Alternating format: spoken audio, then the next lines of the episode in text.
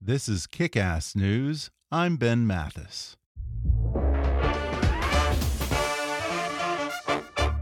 When you need energy on the go and don't have time to wait in line, grab Espresso Monster. Espresso Monster is a premium blend of espresso and cream made with freshly brewed espresso coffee, hormone free milk, and a unique energy blend complete with taurine and B vitamins. Each can has three shots of espresso and comes in vanilla espresso or espresso and cream flavors. Close your eyes, take a sip, and enjoy Espresso Monster today. Support for today's show comes from the new Amazon series Homecoming, directed by Sam Esmail, the creator of Mr. Robot. Based on the critically acclaimed podcast by Eli Horowitz and Micah Bloomberg, Homecoming stars Julia Roberts as Heidi Bergman a caseworker for the Homecoming Transitional Support Center. But four years after starting a new life, Heidi is faced with questions about why she left the facility, and she realizes there's a deeper story beyond the one she's been telling herself. Don't miss Homecoming. Stream now only on Amazon Prime Video. Hi, I'm Ben Mathis. Welcome to Kick Ass News.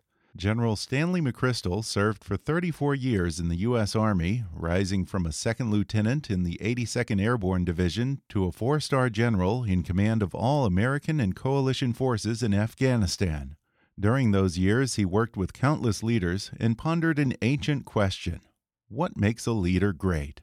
He came to realize that there's no simple answer because leadership is not what you think it is and never was. Now, in a new book called Leaders Myth and Reality, McChrystal profiles 13 famous leaders from a wide range of eras and fields, from corporate CEOs to politicians and revolutionaries, to explore how leadership works in practice and challenge the myths that complicate our thinking about leaders. And today I'm honored to have General Stanley McChrystal on the podcast to share how he came to reassess the legacy of his own hero, Robert E. Lee, in the aftermath of Charlottesville, how he personally learned that the man at the top often gets credit that he doesn't deserve, and why in the military and in other fields, leaders aren't always judged by their results.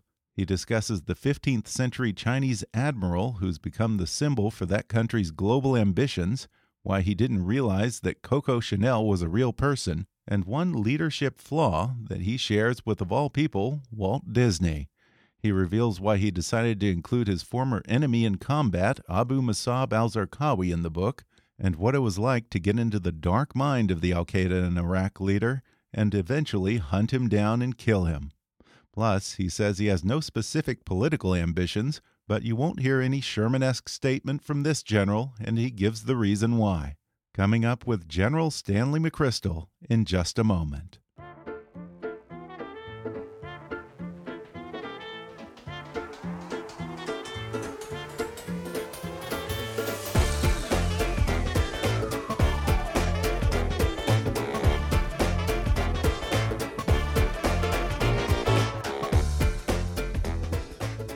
Stanley McChrystal retired from the U.S. Army as a four star general after 34 years in the military and having commanded the Joint Special Operations Command, or JSOC, in Iraq.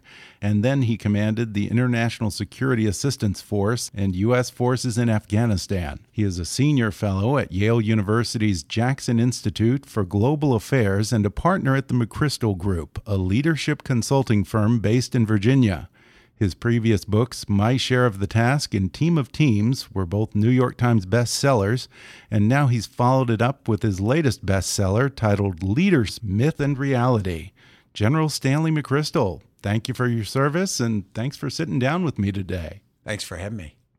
I thoroughly enjoyed reading Leaders, Myth and Reality, but I have to confess that I usually don't enjoy books that have the titles like, say, Churchill on leadership or Lincoln on leadership, because uh, the moment an author identifies someone as a leader to be emulated, it's just a given that they then have to whitewash their entire biography and ignore all the flaws and all the mistakes in order to make their case that they are a leader to be emulated. Um, and my thinking, I guess, has always been what good is a leadership book if you can't learn from the leader's mistakes as well as their successes? With leaders, myth and reality, uh, you seem to be trying to change that.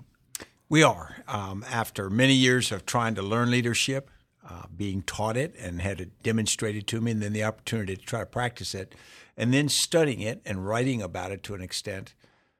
At this point in life, pretty late, I came to the conclusion that I and my co authors didn't really understand what leadership is. Mm-hmm. So we wanted to go back to first principles and truly identify what is it and why can't we get our arms around it. And you talk about how your decision to throw away a portrait of Robert E. Lee in the aftermath of Charlottesville actually led you to rethink how we define leadership. As a fellow West Point alum, that can't have been an easy decision for you. No, it was a really tough decision. In fact, I had grown up with Robert E. Lee as probably the penultimate example of leadership for me. And mm. there'd been a personal connection. I'd grown up living near his boyhood home. I'd gone to Washington Lee High School. I'd gone to West Point many years after Robert E. Lee, but I'd followed the same path. He served 32 years in the United States Army. I served almost just about that number, 34. And at West Point, when you arrive, there are many statues of generals and people to emulate. But Robert E. Lee was always special for everyone. He was this character that was nearly perfect.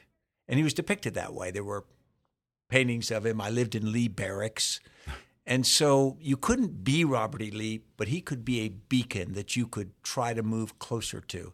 So I spent a career thinking about that. And when I was a second lieutenant, my wife, young wife, now 41 years of marriage, gave me a painting. It was a cheap, actually, it was a print with painted over with clear acrylic to look like a painting. She paid $25 for this thing framed and gave it to me. And I treasured it for the next 40 years every quarter set of quarters we lived and I hung it up because for me it was an example of the values that I believed in. And when people came to my house, it was my way of subtly telling them what I valued in leadership. Mm-hmm. And then after Charlottesville in the spring of 2017, Annie, my wife, came in to me and said, I think you need to get rid of the picture. And I disagreed. I said, no. And she, why would I do that? You gave it to me, honey. And she goes, no. I think it's signaling something you don't believe in. And I said, No, he's a non political general. And she goes, Well, maybe he is to you, but to many people, he may be a symbol of white supremacy or people that have hijacked the idea. Yeah. So we, we talked for about a month till I uh, became convinced. And one Sunday morning, I took it off the wall and threw it away. And that was just when we were beginning this book. And so we made the decision to profile Robert E. Lee in the book and take a very careful relook at how I thought about Robert E. Lee and leadership in general. And you said the painting was sort of a symbol for all of the qualities of leadership that you found valuable in Lee. What were some of those qualities that you used to admire about him and perhaps still admire about him? I, I, I still do. He was, even as a cadet at West Point, known as the Marble Man by his fellow cadets. Now, that wasn't completely um, a compliment because he was a little stiff. He wasn't the kind of guy you hung out with. Right. You you said Marble Man, not Marlboro Man, yeah, right? No, that's right. exactly. Okay. And he was uh, very upright. Duty was the word he would have associated with himself. He was a serious guy, whereas other Army officers on the uh, on the frontier post used to often drink too much or gamble. He didn't do those things. He was focused on being studious, being upright. He was courteous. And when people would describe him, they would describe him as slightly larger than life, maybe a little too perfect. Kind of the stoic ideal, I guess, huh? Exactly. But then 17 years into his career, the Mexican War erupts. And Robert E. Lee goes to Mexico, and he's a staff officer, he's an engineer officer. And that's usually not a position where you come out a hero. But in fact, in the combat of the Mexican War, he shines. And maybe the most respected mid grade or young officer in the Army to come out of the war, so much so that General Winfield Scott, the overall commander, described him as the best soldier in combat that he'd ever seen. I always hear people talk about how he was so honorable and he was the consummate military officer, something to aspire to. And yet, I mean, isn't the first job of a great military leader, an honorable military leader, not to wage war against your own country? How do we reconcile that? Well, it's hard to because for years I reconciled it that he had just been loyal to his earlier association with Virginia. Mm -hmm. But you know, I took the oath on the plane at West Point to support and defend the Constitution of the United States, and so did he. And the country had been founded by his role model, George Washington. And so when Robert E. Lee faces his Plutarchian moment in the spring of 1861, he has to make a value judgment.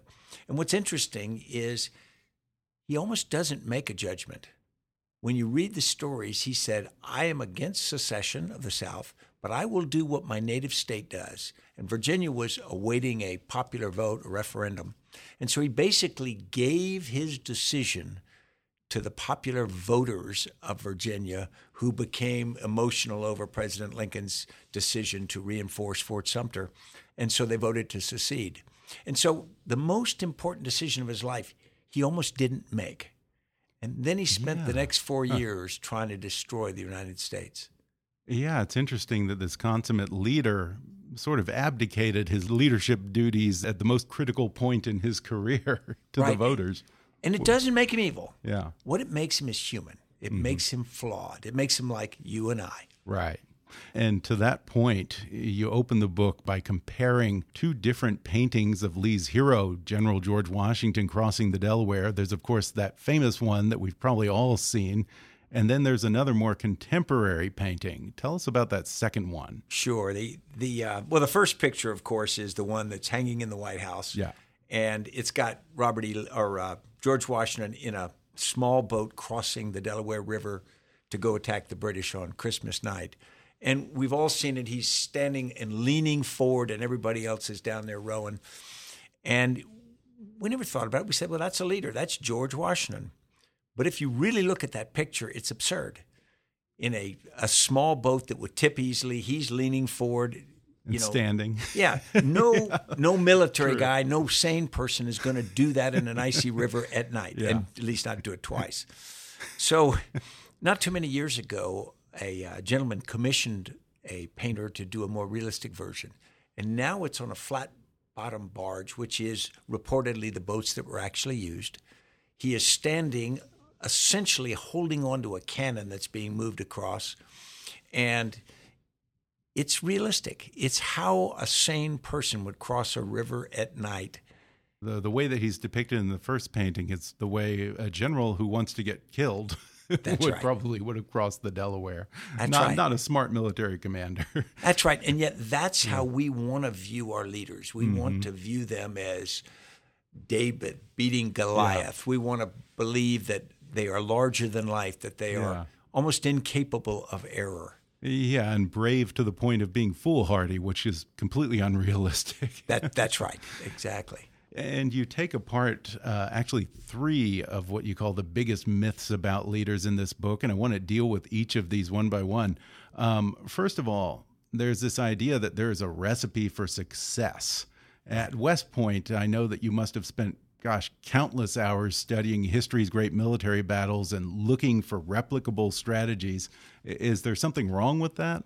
Well, it's education and it's helpful. It's a template, but it's never a solution because there are no two battles, no two wars, no two situations alike. And so when people spend the rest of their career looking for a time to do what Hannibal did at Cannae or somebody else did in a battle, they're going to be disappointed. Mm-hmm. There are principles that you learn but it's the same with leadership. If you if you look at George Washington or Robert E. Lee or any leader you want to pick, and you say, okay, how were they? And you write that list of traits or behaviors. Some people even try to stand like the person that their hero. My father told me he was he entered the military out of West Point right after World War II, and he said there was a whole population of Patton knockoffs, really? U.S. Army officers who tried to act like George Patton and of course, only George Patton can be George Patton. Yeah.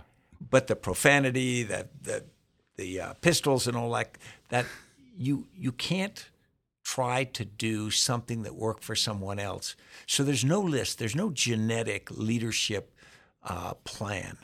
Uh, yeah, and Patton himself was a pretty deeply flawed military hero, and I imagine those people just completely overlooked all of those aspects as well. That's right. If you look at someone like Patton, you see someone who was colorful and profane and aggressive, but if you really decide why he was effective, he was a student of war. He knew the battlefields from World War One of where he fought in World War II. People don't spend a lot of time thinking about that side of Patton. Yeah. They think about him yelling at people and slapping soldiers and pushing tanks on. And that's yeah. a superficial, almost cartoon version. Mm. And we do that often with leaders. The second myth, uh, which is this tendency to misattribute success to the person at the top. Uh, you say that you came to this realization when you were writing your own memoir a few years ago. What did you learn about successes and who gets credit when you were doing that? Yeah, that we call it the attribution myth. And I, I started writing my memoirs in 2010. And when I first thought about it, I said, well, how hard can it be? I was there, so I know. And I brought a young man who was about a year out of Yale University, an English uh, major, to come help me. And we worked together for two and a half years to write this. And so the first thing we did was we did a detailed timeline and all the significant events I'd been a part of. In many cases, I'd made a decision and there'd been an outcome for which I received either credit or blame. And that was the causal effect. But when we did the work, we did a whole bunch of interviews, like 100 interviews with people who were involved. And the result was very humbling because what happened was I had a view of something, and it was almost never wrong, but it was always stunningly incomplete. Like I would make a decision, and then something would happen, and I'd say, well, that's why. But then when we did the interviews, we found so many other people doing so many other things that affected it more than I did, of which I was totally unaware until after the fact when we did the interviews and other contextual factors that suddenly I realized that I was a figure in my memoirs, but I wasn't even the central figure in the story of my life. Every situation was so complex that I was just a piece of it. And that was an eye opener. That was a little humbling, pretty disturbing. sure. Yeah. And if if we really made this public, you know, we pay CEOs and all these incredible amounts of money for the success or failure of the company, when in many cases they're a much smaller factor than people want to attribute. And that that plays out time and again when you study when you study it. And so yeah. understanding that leadership is actually an interaction between leaders, followers, and contextual factors, it's almost it's an emergent property, almost like a chemical reaction. And so it's not something that I pull out of my pocket and throw at you. I'm going to throw some leadership at you. Instead, it's this thing that happens, and it's different every time. And so it's never repeatable with exactly the same personality and, and whatnot. And that's the second myth. And then the third myth was results myth. Right. You sort of give lie to this myth that leadership is always merit based and leaders are always chosen based on results. Coming up through the ranks in the military bureaucracy, is this something that you personally witnessed? Probably more than a few times, in fact. Absolutely. Yeah. I mean, you you pick leaders, you elect them, you select them, you support them, all the things we do, and you think you've got this hard edge, very objective eye and make tough decisions. In reality, that doesn't correlate to performance at all. In mm-hmm. fact, we follow serial failures. Leaders fill an emotional requirement for us much more than they do an objective requirement. And so I saw in the military people with certain traits would be promoted and followed and heralded. In fact, they weren't very good soldiers. And other people who were great soldiers and were successful, they just didn't generate the same feeling either in subordinates or, or seniors. So, you know, we want to believe that the results part and therefore who we elect or we follow was the right choice. But it's usually much more emotion than reality. Mm -hmm. Yeah, and we see this in politics. People often follow the person who speaks to their heart or gets them angry about something than necessarily the smartest guy or the guy with the, the longest resume and we will stick with them long after yeah. it's been disproven. Adolf Hitler in yeah. 1944, there was an attempt on his life by German officers, and the German population was largely angry at the German officers for trying to kill him. Hmm. And this was 11 years after Hitler took power, and he had already ruined the country. I, it's got to do we emotionally buy a product and then we love it. Well, yeah, and in some respects, to give up on a leader is admitting that you made a mistake and that you were wrong. So we're That's always right. reluctant to do that, I guess. Exactly. Um, I want to talk about how you went about writing this book and the criteria that you were looking for in leaders. Um, in selecting the bios to include in the book, what were you looking for? Well, it's it's funny. When we started, we knew we wanted to do a number of profiles of leaders, but it was a little contradictory because we were going to write a book about leadership that we knew one of the arguments would be we get too focused on individuals, not on right. the wider picture. And so you say, well, then why are you writing about them? Right. One, that's because that's how we've always thought them. So we went back to Plutarch, the original biographer who had done biographies of uh, Roman and Greek leaders. And we used that as a basic model. But the idea was we wouldn't try to compare leaders – in terms of traits or what worked. The real question was why did they emerge as leaders?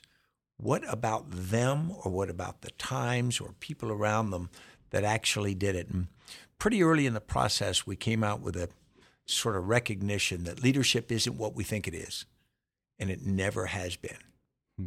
And you, you referred earlier to the, the myths that we came up with, and we started with this recognition that we've always looked through leadership through these mythological lenses. And I had this child's book that my mother got when she was five in 1929 in Chattanooga, Tennessee. And she used to read it to me. And it was Greek Tales for Tiny Tots. And one of them I remembered was Atlas. And there was this hand drawn picture of a guy in a G string standing on top of a mountain holding up the sky. And I'd look at that and I'd go, well, that's strange. But then as we think about it, for years and years and years, people assumed that if the sky didn't fall in, something or somebody's holding it up. And myths are designed to explain what's otherwise unexplainable. And so people said, well, if it's not falling in, somebody's holding it up. Atlas on top of the mountain doing it, that's good at excuses or a good at explanation as any. And they just bought it. well, we've done the same thing with leaders. We look at leaders and someone says that the person who saved the West in World War II was Winston Churchill. And we sort of look at that and we go, okay, write that down. But of course, that's an incredibly simplistic description of one leader's role. He was part of this right. you know, larger equation. And so we came up with these three myths, which we call the, the formulaic myth, which is the idea that there's a checklist of how to be a great leader. And when you actually look at results, that doesn't equate, doesn't correlate to success. The right. second was, and, and, those don't translate across nah. different careers and different eras and so forth. and one of the reasons we picked these very uh, different 13 leaders for our book is because they were all leaders. But other than that, there are very few mm-hmm. similarities between their background, how they operated, times, etc. Yeah. We found that leadership's intensely contextual. We're going to take a quick break, and then I'll be back with more with General Stanley McChrystal when we come back in just a minute.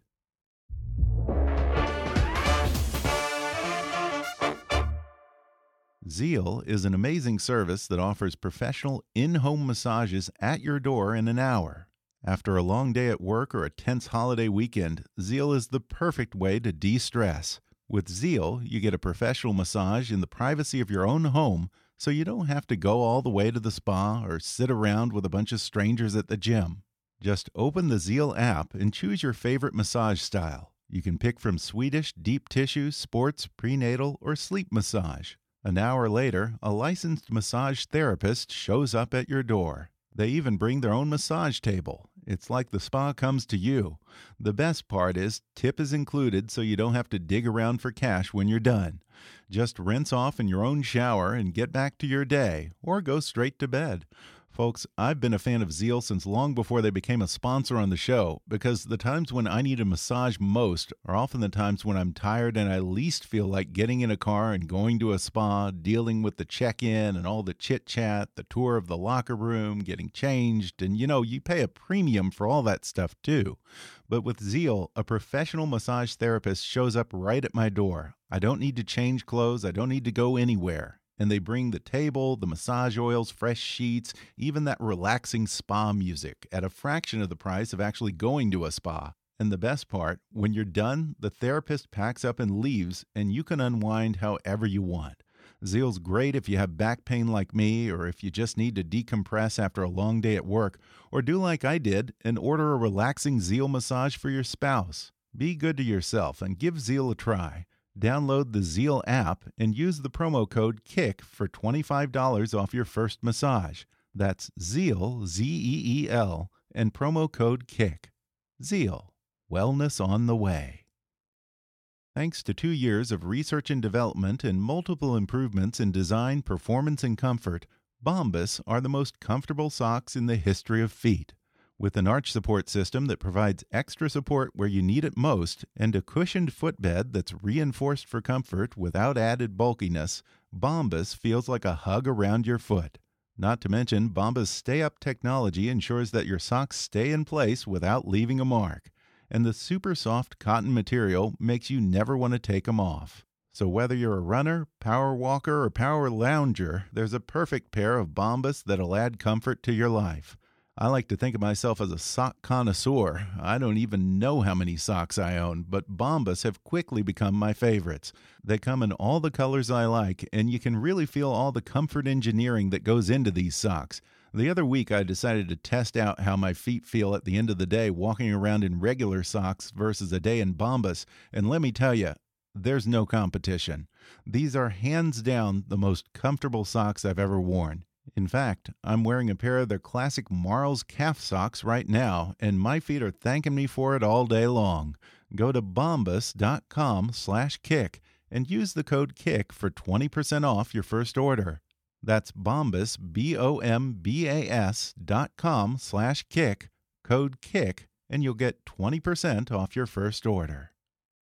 In the next 60 seconds, you're going to learn how the Flatiron School can change your life. The Flatiron School will teach you everything you need to get a job in code, data science, or design, but they'll also prepare you for the jobs that don't even exist yet, because this is a school designed to educate you in the art of change. So if you're feeling stuck, bored, or unfulfilled, Flatiron will teach you how to change things. You'll learn by making things, breaking things, and discovering how the future is being built. The results speak for themselves. Go to flatironschool.com/podcasts to read about graduates' new careers and salary ranges and explore upcoming courses as well as exciting new careers. You can start building your own new career in coding, data science, or digital design at one of Flatiron School's WeWork campuses or take courses online. Go to flatironschool.com/podcast and read about graduates' new careers, salary ranges, upcoming courses, and explore these exciting new careers. Enrollment is now open. It's time to future-proof your career and change things, starting with you flatironschool.com slash podcast. And now back to the podcast. I want to talk about a couple of more of these leaders that you profile in the book. Uh, you include not just military leaders, but also people like Walt Disney, Leonard Bernstein, uh, Albert Einstein, even Coco Chanel. Uh, how much knowledge did you have about Coco Chanel coming into this? This is a great admission. I didn't know she was a person. I thought Chanel was, was, just like a brand name, a brand, yeah, Chanel number five. Yeah.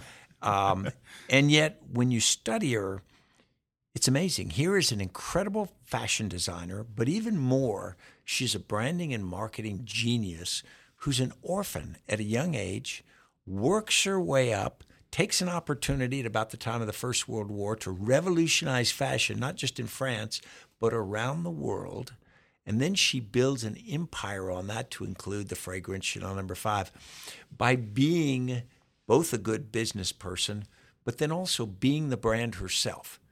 When people bought Chanel products, they were buying Coco Chanel because she dressed a certain way, she acted a certain way, she had a lifestyle, and she invited you to be like Coco. And the best way to do it is wear her clothes, use her perfume, embrace her lifestyle. And it, it worked beautifully. As a leader, she was a tough person. She was tough to work for. Yeah. But, yeah. Now, but have, people loved to work for her because yeah. She was special. Have you embraced the Chanel lifestyle? I'm not that far yet. okay. Um, uh, probably the figure in this book with whom Americans are least familiar is a Chinese admiral named Zheng He who is pretty well unknown over here, but in China, he's revered as this great hero, and today he's even become a symbol of China's emergence as a superpower. What does Zheng He say about China's global ambition in the 21st century? Well, he says a lot. He was a 15th century figure, theoretically seven feet tall with a waist five feet around. He'd been castrated at age 10, but then remained loyal to the uh, to the Ming Dynasty, which had actually killed his father and castrated him. But but he led this big, well, seven different voyages of treasure ships uh, out around the world, and China now has pulled his memory. Most people in the West didn't know who he was. Pulled his memory up to show that they're a global power, to show that they have always been international. Most of us think of China as the last 200 years, when the Middle in, uh, Middle Kingdom was very insular and to a great degree backward. Mm-hmm. Now, Xi Jinping, with the One Belt, One Road strategy, is saying that was a very temporary thing. What you saw of China in the last 200 years isn't us. We actually are a global nation. We have always been that way. And here, here's proof. And so, who a nation pulls up and makes their heroes says an awful lot about what that nation wants to communicate. And I know that you're probably more often asked to comment on Iraq or Afghanistan, but is the rise of China and the state of play in the South China Sea something that you give a lot of thought to these days? Well, I do. Uh, I'm not in government, but anyone who doesn't give a lot of thought isn't thinking economically or diplomatically or potentially militarily because China, which again had a 200 years of a, a I described it as a bad weekend. Um, they are back in a big way. And what we've got to do is relook how we fit in the world. Most Americans have a post World War II view when right after World War II, America was 46% of the world's global domestic product, which is an aberration and not sustainable. Now that we've got the rise of kingdoms like China and other parts of the world, I think we need to understand that our role will be interacting, not necessarily in opposition, but it's going to be complex. Mm-hmm. And we're going to have to deal with it in real, not in a, in a way of denying the reality, but in a realistic approach. You actually include, of all people, to many people's surprise, Al Qaeda and Iraq leader Abu Musab al Zarqawi among the biographies of leaders in this book. Now, this is the man that you hunted and eventually killed. Uh, what can you learn about leadership from your enemy in combat? Well, it's it's interesting to step back. We took 13 leaders for this book, right. to include Coco Chanel, Harriet Tubman, Margaret Thatcher, Albert Einstein, Leonard Bernstein. So we had a wide range because they're not just military leaders or political. But someone I had to put in there was Abu Musab al Zarqawi because I fought him as part of my task force for two and a half years, and we ultimately killed him in, in June of 2006. But I came to respect him. I didn't come to like him. I didn't come to agree with him, and I didn't mourn when he died. But I came to respect a leader. And the thing that was interesting about him, and we pair him with Maximilien Robespierre, the French Revolution, Zarqawi was poorly educated, came up with a tough background in an industrial town in Jordan. He became very committed to Islam, the fundamental view of Islam, and believed very heavily in jihad or holy war, and wanted to be a mujahideen or holy fighter. And what worked for him was he became a zealot. He became someone so pious, so personally self disciplined, so obviously committed to his cause that he burned like a hot flame and almost like moths are attracted to that. We're all attracted to people who are very confident, very committed, mm-hmm. very zealot like in their leadership style, as people did with Robespierre. Now, the other thing about Zarqawi is because he was so committed, he got many other people to follow him who didn't share the same level, but they were willing to follow him because his obvious uh, commitment to it. And then he was also he was a good leader. He was charismatic. He did good things getting around to to talk to his people, basics. And so I could disagree with his cause. I could disagree. He was a psychopath in terms of a murder, but but I had to respect the effectiveness he had as a leader, and to be honest, had to learn from it. I suppose it's easy to dismiss him as a psychopath and a monster, which he probably was, but it's not a useful way to go about trying to actually defeat and kill your enemy. It sounds like you must have dedicated a good amount of thought to getting in the mind of your enemy. Was that a pretty dark place? And what did you come to understand about him? Well, it, it, it is a dark place to do that. Think what we do in war. We try to dehumanize the enemy, do what right. armies always do. We sure. call the Germans the Huns, we call the Japanese the Nips, we call the Vietnamese the Gooks. And that's so that they're not human, so it's easier to kill them. Mm-hmm. You're not frightened of them and you, you don't feel the same empathy. When you actually fight against someone for a while, that changes because, particularly when they turn out to be a very good foe, you have to respect them and so, in the case of any enemy, but particularly Zarqawi, I started with this thing. He, he beheaded a young American, Nick Berg, in 2004 right. and filmed it. And my whole force was just emotionally furious over it. And we committed ourselves to killing him. But over time, a few things happened. First, he was very good at what he did. And then the second is you come to the realization that his perspective is his perspective, and he believes it deeply. I may believe my side, I may be committed to it, but what makes me right and him wrong? And what if I'd been born in Zarqa, Jordan, instead of where I was? What I believe is he did. And what if he's as right as I am, just on different sides? And so you start to get a grudging first respect for the effectiveness of your foe, and then you have to have a certain respect that they might just be as right as we are. The beheadings were sort of a morbid media strategy, but somehow it seemed that it was effective with his own people and, in, uh, if you will, establishing his brand or the brand of Al Qaeda in Iraq. Talk a little about that and how that was sure. perceived within his circle. Sure. It, we think that the beheadings were to, to scare the West, and they do a little bit mm -hmm. of mm-hmm. that. But what they really did is they signaled to his potential followers that he is so committed to the cause that he's willing to do things that he knows are horrific. ISIS made an art form of this. They committed to people that we are after a righteous cause, but our cause is so righteous that we're willing to do evil to achieve it. When we go back to Robespierre and the French Revolution, here's a guy who yeah, believed in the writings. yeah, he believed in yeah. the writings of Rousseau, mm-hmm. but he became committed that you needed to use terror to achieve virtue. Now, there's a contradiction there, but there's sort of a um, an interesting, seductive idea. I'm willing to behead 900 Frenchmen in five weeks in the center of Paris to build a virtuous society on the surface, it looks laughable.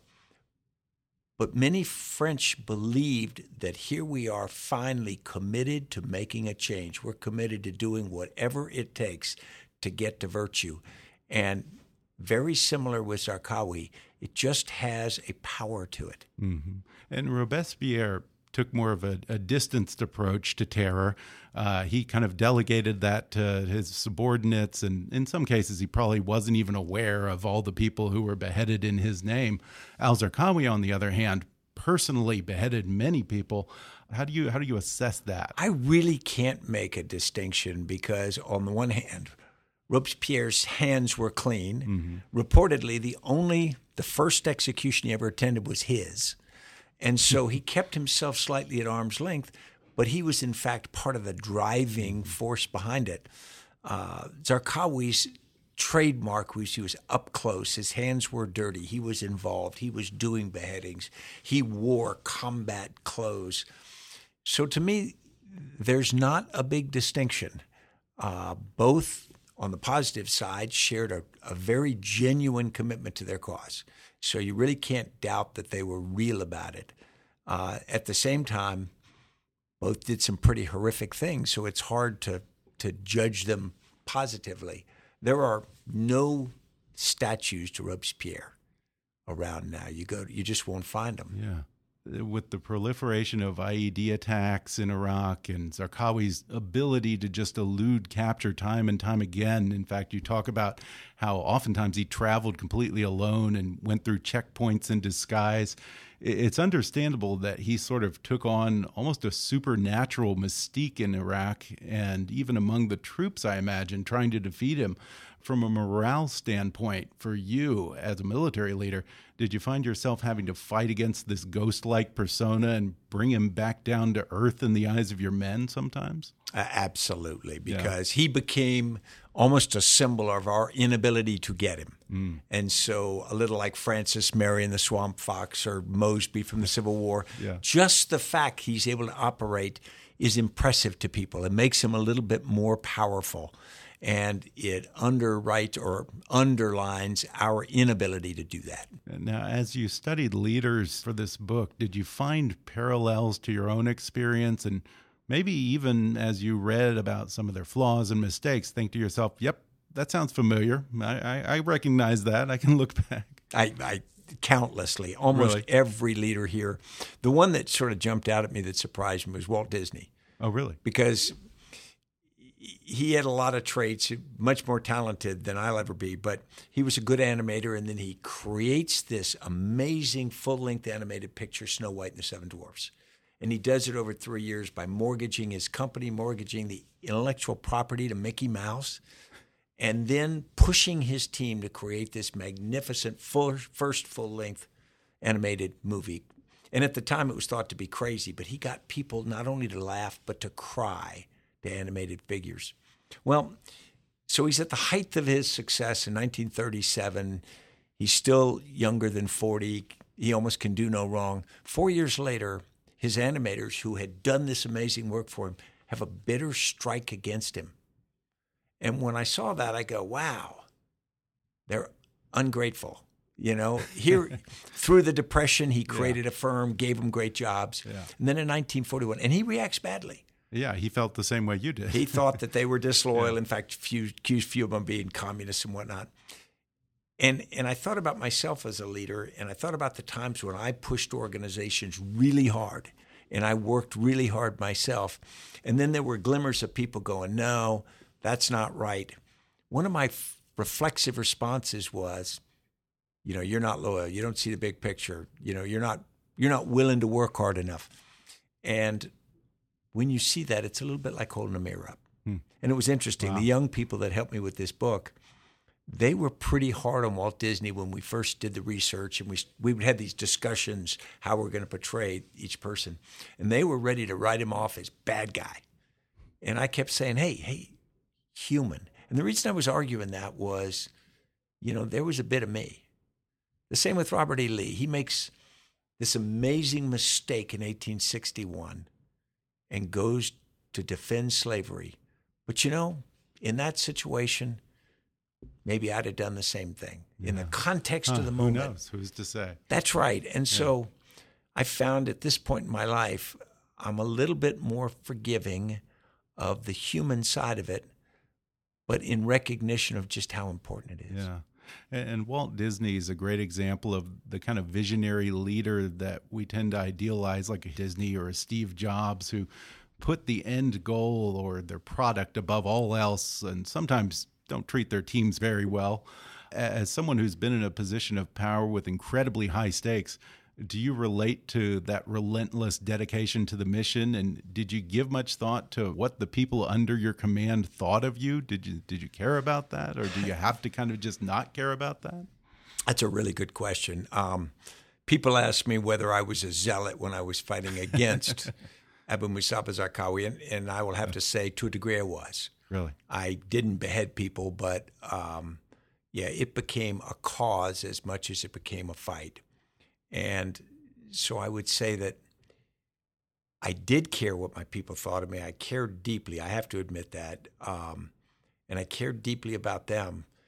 But I was willing to push them really hard. There was a period in 2005 when we had to make a very difficult decision, which risked destroying the force destroying JSOC. And I we had conversations about it. Said you're going to put the nation's counterterrorist force at risk. And at that point, I felt it was necessary and right. I still feel it was necessary and right. But if I look back, I wonder whether I could have made any other decision, whether I could have stepped back and been analytical and said, no, the risk is too high, or whether I was emotionally committed to the fight at that point where I made that decision and then mm-hmm. rationalized it.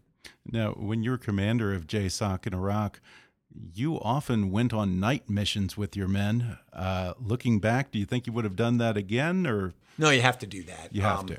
You have to do that because you have to find out what they're doing. You have to understand the conditions under it. It was hard, okay. and they have to understand you're willing to share some of the danger, mm -hmm. etc. They know you're not going to do their job, but if you're not willing to do some of that, your credibility uh, wouldn't last long. Yeah. And I suppose that's becoming even more important these days because the commander is usually on base. You know, that's right. leading the charge. Go to the days of Robert yeah. E. Lee and division and corps commanders were under fire and so mm -hmm. was mm-hmm. Robert E. Lee. Nowadays you have to make a conscious effort, but I think it's just as important as ever. Yeah. Now, if you were to include your own biography in Leaders, Myth, and Reality, uh, what do you think the theme of your chapter might be? Yeah, that's a great one. Um, I I think it is that the most interesting part of my personal experience was the transformation in JSOC as we changed an organization, the nature of it. I think that it would have been about somebody who pushed a change really hard, but didn't do the change themselves. I get credit mm. for being this transformational leader. What I was was a person who uh, was part of a team that created a transformation, and my contribution was to create an environment in which that transformation could and, and would occur. And creating an ecosystem, nurturing it, and whatnot. I never had the right answer. I never was smart enough, but I was lucky enough to recognize that people around me could figure out the right answer. And I was had enough humility to know that if somebody else had the right answer, let's go with it. Yeah.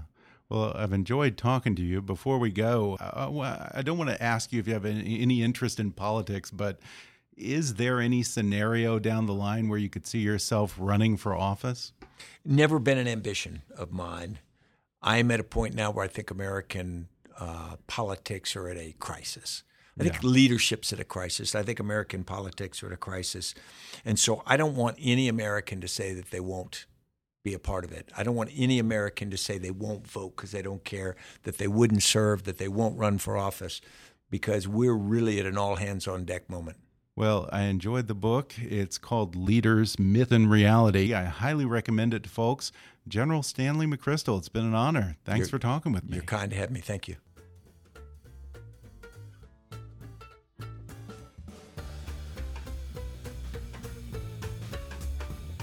Thanks again to General Stanley McChrystal for coming on the podcast. Order his new book, Leaders Myth and Reality, on Amazon, Audible, or wherever books are sold.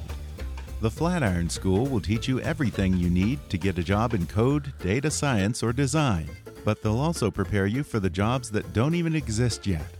Go to flatironschool.com slash podcast and read about graduates' new careers, salary ranges, upcoming courses, and explore these exciting new careers. You can start building your own career in coding, data science, or digital design at one of Flatiron's local WeWork campuses, or you can take courses online. Go to flatironschool.com slash podcast, read the reviews, and sign up for a free intro course. Enrollment is open now. If you haven't already, be sure to subscribe to Kickass News on iTunes and leave us a review. You can follow us on Facebook or on Twitter at, at KickassNewsPod. And as always, I welcome your comments, questions, and ideas at comments at kickassnews.com. I'm Ben Mathis, and thanks for listening to Kickass News.